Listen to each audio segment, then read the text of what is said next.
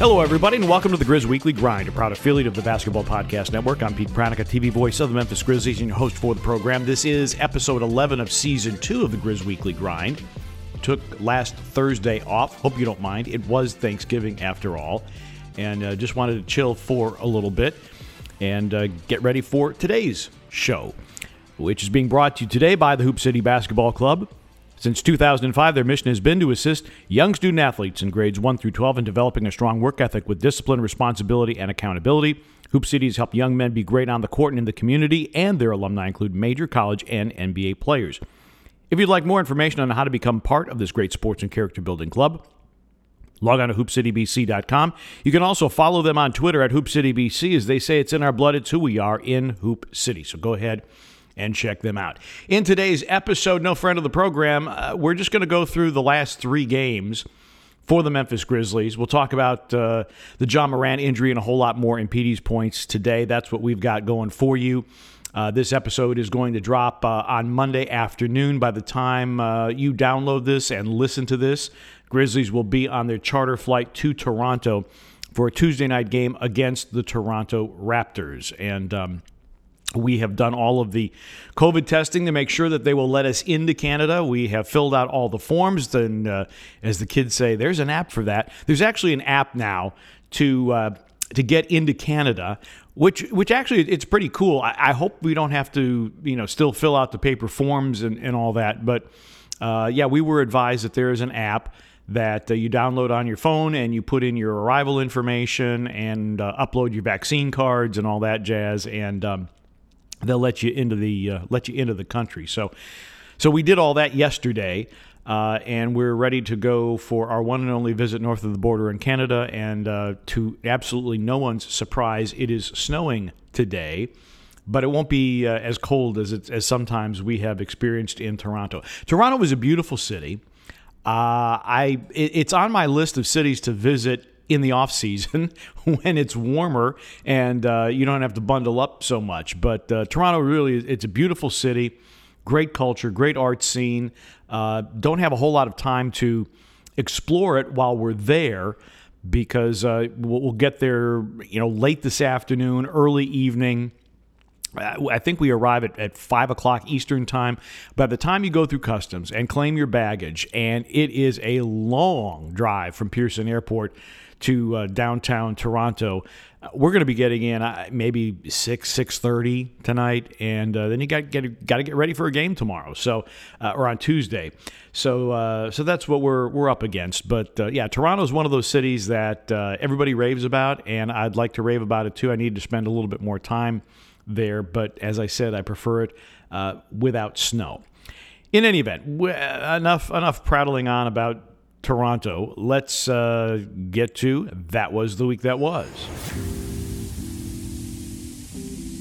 Speaking of Toronto, they will they will lead off uh, our chat today on That Was the Week That Was. So the Grizzlies are coming off one of the more fun victories of the season, winning at Utah. Jaren Jackson Junior winning a jump ball, hitting a three. Grizzlies get a stop against Donovan Mitchell, and the Grizzlies win in Utah, and you feel so good about yourselves because you played well against a team that historically has been very, very good on their home floor.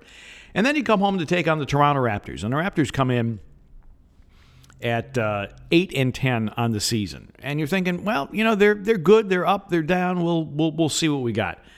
Well, the Grizzlies get off to a fourteen-point lead, and the Grizzlies have a really good first quarter. They're leading thirty-two twenty-five after one quarter, and they pushed the lead to a dozen by halftime. And you're feeling pretty good because the Grizzlies were handling their business really well. Defensively, in the second half is where things really came off the rails, and when the Grizzlies' defense comes off the rails, the offense seems to follow not much thereafter. Toronto outscores the Grizzlies sixty-seven to forty-two in the second half, and they win by double digits after trailing by double digits. Big issue here. We, we knew Gary Trent Junior is one of the better three-point shooters in the N B A. He was good against Memphis when he was a member of the Portland Trail Blazers. He was good again as a member of the Toronto Raptors. And Fred VanVleet is one of those guys that If he played in a major market, maybe he would get more run. He would get more notoriety. The guy's a grinder. You know, four years at Wichita State. I remember VanVleet was was playing for Raptors nine oh five, their G League affiliate, and, and worked his way up.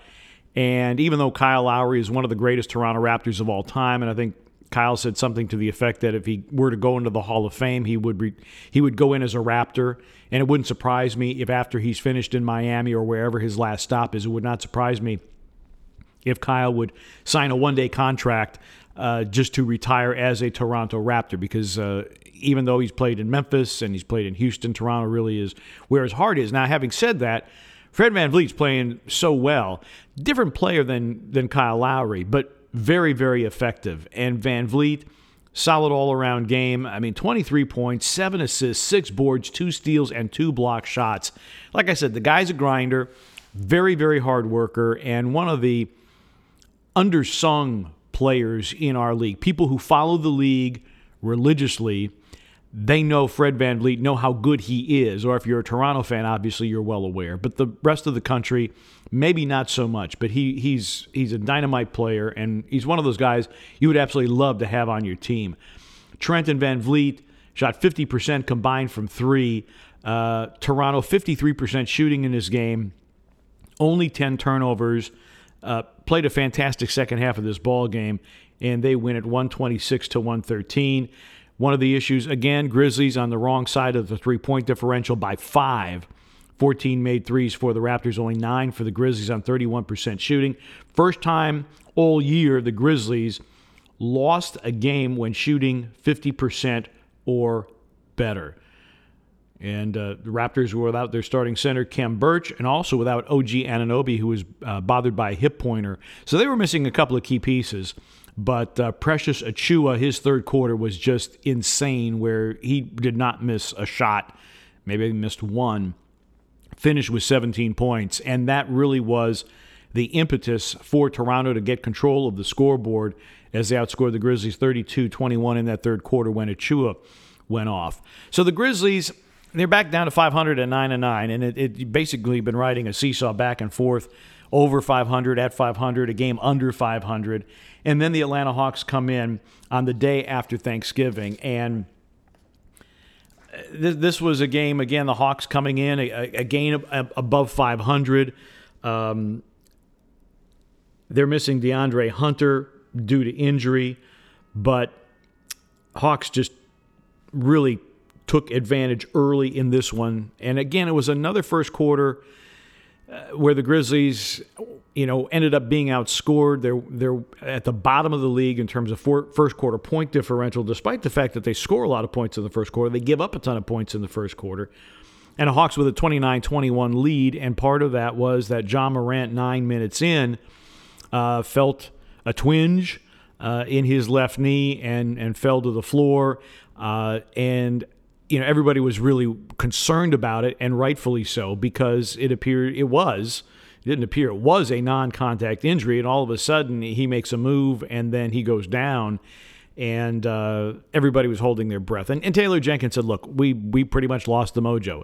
Once you see Ja Morant go down with a knee injury, and anybody who's been around sports will tell you that the non-contact ones are the ones that, that really scare you as far as their severity.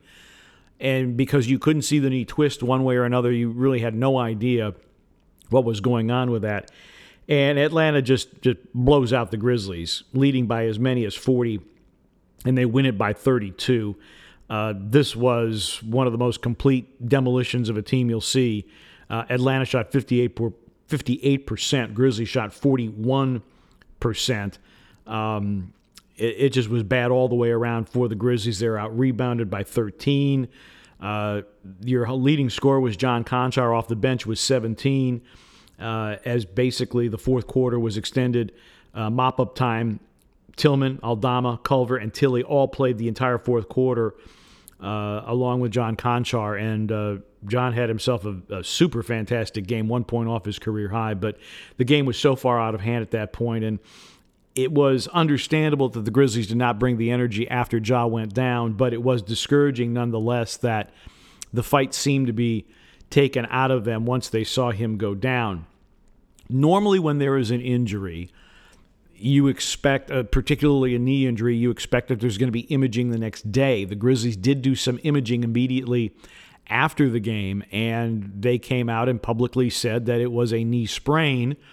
No timetable was given. Uh, there was also an indication from Adrian Wojnarowski that there would be additional imaging taken over the weekend. If there was, it's not something that uh, that was made public. But again, all the all the comments have been it's a knee sprain. Uh, it'll be a few weeks, and so we will we will go from there. That's all the information that we have at the moment, and I'll touch more on that in Petey's points coming up in a little bit. Uh, then the Grizzlies on Sunday, they get Sacramento coming in. And we, we've talked about Sacramento. We've talked about their organizational situation, which isn't necessarily the best. And this was one of the best efforts from the Grizzlies. After, after one of the worst efforts against Atlanta, this was one of the best efforts of the Grizzlies this season. They jumped all over the Kings, thirty-eight twenty-five. Now, bear in mind that the Kings had won two in a row. Uh, they had won two of three since Alvin Gentry took in as took over as the interim coach after the firing of Luke Walton. Kings were also coming off a triple overtime win over the Los Angeles Lakers, and really strange. And, and everybody in the N B A has has their scheduling nightmare story, and this might be Sacramento's, where you play a road game in Los Angeles, which is downstate California. And then you fly all the way to Memphis to play one game and then fly back. But that's the way the N B A works sometimes. It just doesn't make a whole lot of sense. This is where they were able to fit the game in. The Kings were utterly, utterly disinterested in playing this game. The only reason they played this game was because it was on the schedule and, and they couldn't forfeit. Uh, the Grizzlies, to their credit, came out. And they did what you're supposed to do against an opponent who is struggling, uh, an opponent who maybe doesn't really want to be there uh, on, on a Sunday early start.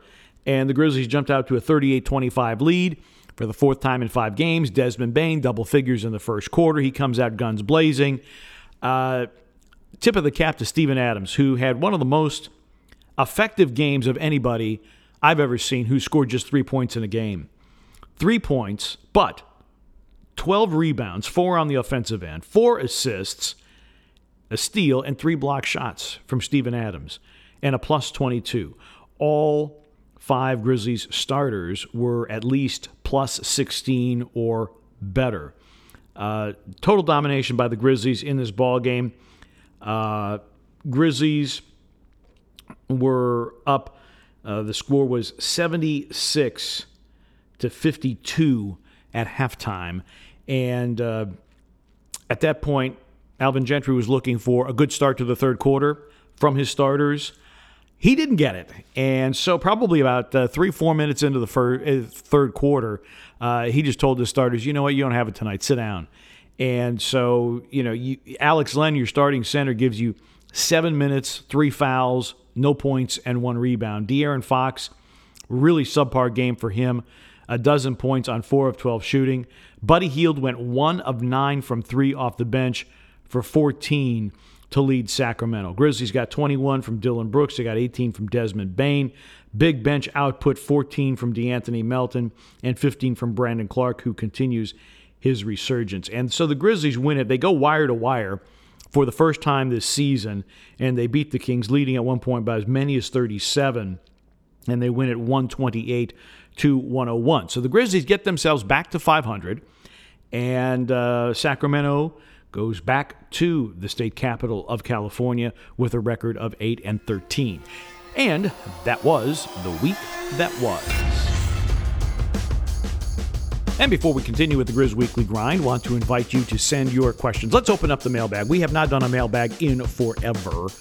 So go ahead and send me your questions to my Twitter direct messages. They are open. My D Ms are open. At Pete Pranica is the handle. Send me your questions, and in the next edition of the Grizz Weekly Grind, assuming that we have enough questions, we will open up the mailbag, and I will answer your questions. We'll get to Petey's points in a moment, but first, this reminder that today's show is being brought to you by DraftKings Sportsbook. Football fans, I know we all love an action-packed, high-scoring N F L game, but the latest no-brainer from DraftKings Sportsbook, an official sports betting partner of the N F L, is that you'll be a winner once a single point is scored. New customers who bet just one dollar on any team can score and win one hundred dollars in free bets. It's that simple. Now, if Sportsbook isn't available in your state yet, that's okay. You can still get in on the N F L action. Everyone can play for huge cash prizes all season long with DraftKings daily fantasy sports contests. DraftKings is giving all new customers a free shot at millions of dollars in total prizes with their first deposit. So download the DraftKings Sportsbook app now. Use promo code T B P N, bet one dollar on any team to score, and win one hundred dollars in free bets. Now, if they score, you score with promo code T B P N at this week's DraftKings Sportsbook, an official sports betting partner of the N F L. You must be twenty-one or older, New Jersey, Indiana, or Pennsylvania only. New customers only. Minimum five dollars deposit and one dollar wager required. One per customer. Restrictions apply. See DraftKings.com slash sportsbook for details. Gambling problem? Call one eight hundred gambler. So with that, let's get to uh, some Petey's points today. First of all, obviously the Ja Morant injury. So what do we know about it? We know that it is a left knee injury. We know that it was his right knee that was scoped earlier in his tenure in Memphis. Non-contact injury. Looks scary at the moment. Ja is on crutches. Uh, he was at practice the next day. He was on the Grizzlies bench uh, Sunday night against the Sacramento Kings. The conversations with Taylor Jenkins are avoided serious injury. He'll be out a few weeks. That's all we know at this point.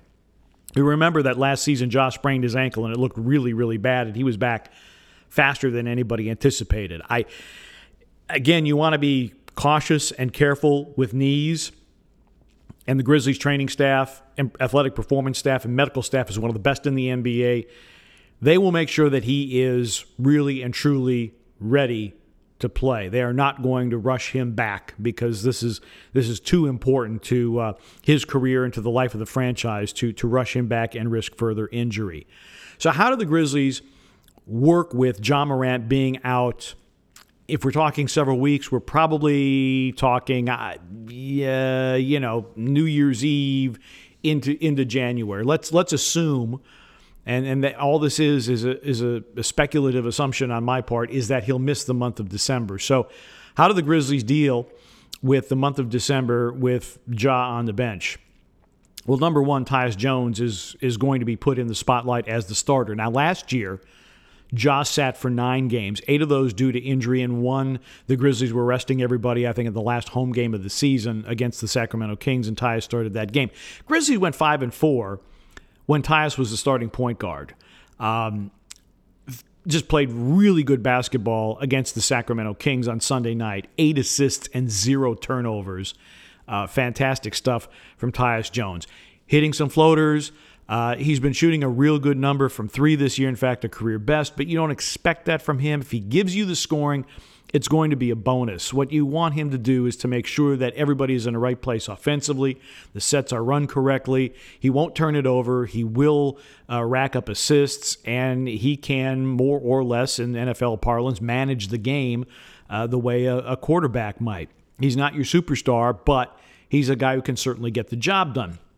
Secondary ball handlers. Well, Desmond Bane can be a ball handler as well, and this is where the Grizzlies' decision to not really have a, a true point guard at Summer League, at least not in the rotation, uh, pays off because they wanted Desmond Bane to be more of a playmaker. And so he was a primary ball handler during uh, Salt Lake City and Las Vegas Summer League. And we're going to see the benefits of that. I know when Desmond Bane was drafted, everybody was very excited about his three-point shooting, and, and rightfully so. But in talking with general manager Zach Kleiman, he said, you know, people don't always think about the fact that he was a playmaker at T C U as well. And he did a bit of that. He's going to be asked to do a bit of it here. And that's all good for the Grizzlies. There are other guys who can, even though they're not primary ball handlers, not point guards per se, but guys who can help you. Certainly Kyle Anderson can play that role as someone who initiates the offense. You can also get that from De'Anthony Melton. Now, are they true point guards? No. Do they have great handles? Not necessarily, but they have the ability to make the make the good pass, make the correct pass, make the pass that leads to a basket. Uh, they can do that for you. So it'll be intriguing to watch the Grizzlies and see how they spread things out when it comes to distributing the basketball. Um, you know, how many people are going to end up getting assists. And, you know, we saw Steven Adams in the Sacramento game come up with four assists. He's having a career year. If you're looking at assist totals from that Sacramento game, Adams had four, Bane had two, Tyus had four, Melton had four, Anderson had four. Even John Konchar had a couple of assists. And the Grizzlies had thirty assists for just the second time this season. So, you know, the, the ability is there. Assist numbers tell one part of the story, which is you got the ball to the right guy, but you also have to make the shot, otherwise it doesn't count as an assist. So how do you survive this w- without Ja? Well, you're going to have to have, obviously, Tyus Jones play solid basketball. You're going to have to have other guys step up from an assist perspective, but you also have to have other guys who can step up from a scoring perspective. And I thought Jaren Jackson Junior, in in very short minutes, because he was in foul trouble a good portion of the night, seventeen and nine in twenty-two minutes with two blocks. Now, if you look at the splits, Jaren is averaging about seventeen games in wins and twelve in losses. If you look at the advanced numbers, you see that his numbers are great when he's on the floor, or, or the team's numbers are great when he's on the floor. When he's off the floor, they're disastrous. And so Jaren has to be on the floor, has to be available, has to be productive. And what I liked about his game, he shoots six of thirteen from the floor and only tries four threes. And the threes that he took were, were rhythm threes. They were good threes. They weren't, I'm just going to walk up in transition and, and, and jack up a three. So I think his shot selection was was really, really good. You're also going to need De'Anthony Melton to have to have, again, the type of game that he had against Sacramento, fourteen five with four assists and no turnovers. We've had games from De'Anthony Melton where he's been sensational and then games where he he isn't. It's going to be an all-hands-on-deck approach, and that's the only way that the Grizzlies are going to survive not having Ja Morant around. Uh, Petey's point number two, and, and this plays off of what I just talked about, and that is the continued growth of Desmond Bane. Desmond Bane, by thirty games in last year, was not playing like a rookie. He is certainly not playing like uh, even a second-year player this year. He is playing like a seasoned veteran. He plays with an element of swag. He may have he may have already had that when he got to Memphis, but I thought it was interesting that Dillon Brooks took Desmond under his wing, and those two guys both play with an edge. They play with edge. They play with toughness. Uh, they play with a level of physicality. They play with a, a level of confidence that that that borders on arrogance. Uh, they'll give you they'll give you a snarl, and and they'll give you a a good competitive spirit for every minute they're out on the basketball court. And Desmond is doing it in a number of ways. As I said, he will he will be a ball handler for the Grizzlies with Ja Morant on the sidelines, but he will also have to be a valued scorer for the Grizzlies, and he's having himself just an outstanding season. And you're looking at him now double-figure scoring in four of the last five first quarters, so he's getting the Grizzlies off to good starts offensively. That's not been an issue by and large for the Grizzlies this year. Defensively, that is where the issue has been uh, for them. Just stopping the other team. Other teams are shooting well above fifty percent from the floor in first quarters, and the Grizzlies have to do a better job with that. Playing off that, another guy who has really, really stepped up, and Brevin and I, and I think everybody who follows the Grizzlies is thrilled to see the way that Brandon Clark has responded. Brandon Clark, you remember last year toward the end of the season and into the postseason, was the forgotten man. He wasn't in the rotation. Well, he's been moved into the rotation, and he has been super productive. And Brevin and I have talked about this on the telecast. What he's done is he's he's done a better job of recognizing what his strengths are and playing to his strengths. I know that between his first and second season, there was a desire on the part of the organization to say, you know, you ought to take more threes. Develop your three-point shot. Brandon can make them. That's not what he's really good at. Maybe he can develop that, but the numbers haven't been there. I know Brandon Clark, maybe it, it isn't the, the most varied game in the world, but when he gets in the paint, he can jump over pretty much anybody. And he can finish with the floater.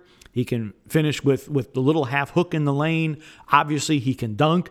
He, he can be very, very good on the glass. That is what he does well. And I think what has happened with Brandon now is he has understood exactly what he does that makes him so special. And it goes back to something that Taylor Jenkins said after the, the Morant injury. We don't need for you to do other things. We need for you to be the best at what you do. And I think that Brandon Clark and the game that he had against Sacramento really, really embodies that, because he got little shots, dotted line or below. Again, he can elevate everybody. He can flip it up. Uh, he can dunk. He's got some nice moves in the lane. That is the Brandon Clark game. And that is what we saw when he was a rookie coming out of Gonzaga and made him all rookie. Last year, I think he, he maybe lost his way a little bit with what he was trying to do, that he was trying to, to vary his game. And I know a conversation I had with him, he said, well, I'm trying to get better at everything. And I understand the sentiment, but I don't agree with I don't agree with the premise to get better at everything where you're now trying to do other things that maybe, I understand that you have you want to work on your weaknesses, but you are who you are, and who you are is a very good post player, a very good player in the paint. You can develop the three-point shot, but that's not who Brandon Clark is. Brandon Clark is a guy who can who can really be very, very good in the paint, and so you need to focus on that and be the very best you can be in that role. And if he continues to do that, it's going to be really, really good things for the Memphis Grizzlies. Petey's point number three, uh, the Grizzlies have to have to continue to be better on defense. Um, they went through that streak where the Minnesota game was disastrous, the Toronto game was disastrous, the Atlanta game was disastrous. In those three games, the Grizzlies had defensive ratings of allowing one hundred thirty points per one hundred possessions. There's no way you're going to win basketball games. There's no offense good enough in the N B A to overcome that type of defensive performance. So three times in four games, the exception being the Utah game, the Grizzlies had a defensive rating of one thirty or higher.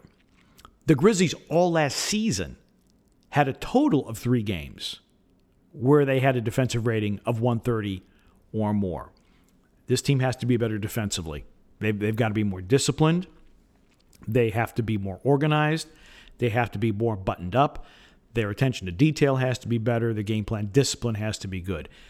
If they can do that, and they did it against the Sacramento Kings, they're going to have to do that over and over and over again. If you can have your defensive rating on a given night anywhere one ten or below, you give yourself a chance to win. The Grizzlies are going to be able to score. But if you're giving up one hundred thirty points per one hundred possessions, if that's your defensive efficiency or inefficiency, as, as the case may be, you're not going to beat many teams. So that is still going to be the emphasis for this Grizzlies team. Can you be better defensively? Because that's how you're going to win basketball games. That is why the Grizzlies will have a chance to be part of the postseason invitation list. It will be their defense, not necessarily their offense. Last Petey's point for you before we go. Uh, just this, just in, Sacramento's still a mess. I, I don't, I don't, I'm, I don't fully understand this organization. Um, you know, the, the the Marvin Bagley pick has turned out to be an absolute disaster for them. You know, Bagley wasn't even the first big off the bench Sunday night. Tristan Thompson was. Bagley came out, looked extremely disinterested. Really, the whole Sacramento team looked very, very disinterested. And I know that it was a long flight out from Los Angeles. You're playing an early game, so, you know, five o'clock Memphis time. It's three o'clock in the afternoon back in Sacramento. Uh, you have one game, two time zones away. I, I, I get some of that, but the utter lack of interest on the part of the Sacramento Kings, I know, just totally, totally rankled Alvin Gentry, and and rightfully so. It's not gonna. It's not all the coaching. Okay, I'm not gonna tell you that Luke Walton was the answer to all of Sacramento's issues, but there are other issues, and some of the issues are this isn't a group that isn't a group. At least from what I saw on Sunday, it's not a group that was playing with intensity, not a group that was playing together. Uh, it was a lot of guys, to my eyes, just looking for numbers more than anything else. Uh, you know, and, and Buddy Hield is one of the best bench scorers in the N B A. I get that. Uh, but one of nine from three, uh, bad night from him. But it was the entire team. And I made this comment to Brevin during the course of the telecast. Sacramento shoots twenty-one percent from three. And the second half, it was just chucking. That's all it was. It, it was. It was. I'm going to cast the three. I'm going to cast the three. I'm going to cast the three. You know, Davion Mitchell goes one of five. Um, Jamezi Metu, who has no business shooting threes, is zero for six. And I turned to Brevin and I was like, "Look, I'm not the brightest basketball mind in the world, but what are they doing?" And he says, "Well, that's today's N B A." And I was like, "You know what? I, I guess I'm just too much old school. But you know what? If something isn't working, I'm going to try something else. If I'm zero for six from three, maybe I'm going to put the ball in the deck and go to the rim. I, I don't know. Maybe, maybe, maybe I'm just being silly. I don't know." There's something to be said that you shoot to get hot, shoot to stay hot. But uh, Sacramento took it to an extreme on Sunday night. nine of forty-two from three. Almost half their shots were from three, which is kind of the way most teams roll. Most teams are rolling in, in the mid-thirties to close to forty percent of their shots are threes anyway. But when you're shooting twenty-one percent, maybe you ought to try to go to the rim. Just get yourself an easy one. Get a score. Get a bucket. Force the other team to take the ball out of the net. Something. But, um, yeah, I don't, I don't know that this Kings – I don't know that their playoff hiatus is going to end anytime soon. It, it just – I look at this team and I don't know what, what their identity is. They've they've got pieces. I mean, and, and Tyrese Haliburton had one of the worst nights he's had probably this year with only five points on one of four shooting. De'Aaron Fox had an off night. Everybody had an off night from Sacramento. Uh, like I said, there's talent there. I think De'Aaron Fox is very good. Tyrese Haliburton. This should be a very good backcourt for Sacramento, but they they they didn't show it on, on Sunday night. Buddy Hield, obviously, fantastic bench scorer. Bagley's not giving you anything. Tristan Thompson is late in his career, but a solid big you can bring off the bench. Alex Len has never really been a starting-level big in our league. Um, so, you know, the, now, they're, now to be fair, to be fair, they were missing two of their better players. Harrison Barnes was out with a right foot sprain, and Rashawn Holmes was out with a non-COVID injury. Uh, non-COVID illness. So they, they were missing guys. So I, I, I, and I, I'm sorry that I didn't bring that up earlier. They were missing two of their regular guys anyway. Um, and that's why you had guys like Metu and, and Len playing as starters on Sunday night. But, but still, the Sacramento team, they've just got to get it together. And hopefully Alvin Gentry, for the fans of Sacramento, hopefully Alvin Gentry can get it together uh, for that group um, because they've got talent. You know, they come off a, a triple overtime win at L A against the Lakers. So they have the ability to beat good teams, but not they're not, not doing it on a consistent basis. And uh, certainly didn't see it Sunday, although it may not have been a fair test because they were missing uh, Holmes and Barnes. But Grizzlies don't care about that. All the Grizzlies care about is they get the win. They're now ten and ten. They will go on the road to take on Toronto on Monday night. They'll return home to take on Oklahoma City at Uh, seven o'clock on Wednesday night. That does it for this edition of the Grizz Weekly Grind, a proud affiliate of the Basketball Podcast Network. I'm Pete Pranica. Thanks so much for listening, and we'll see you next time.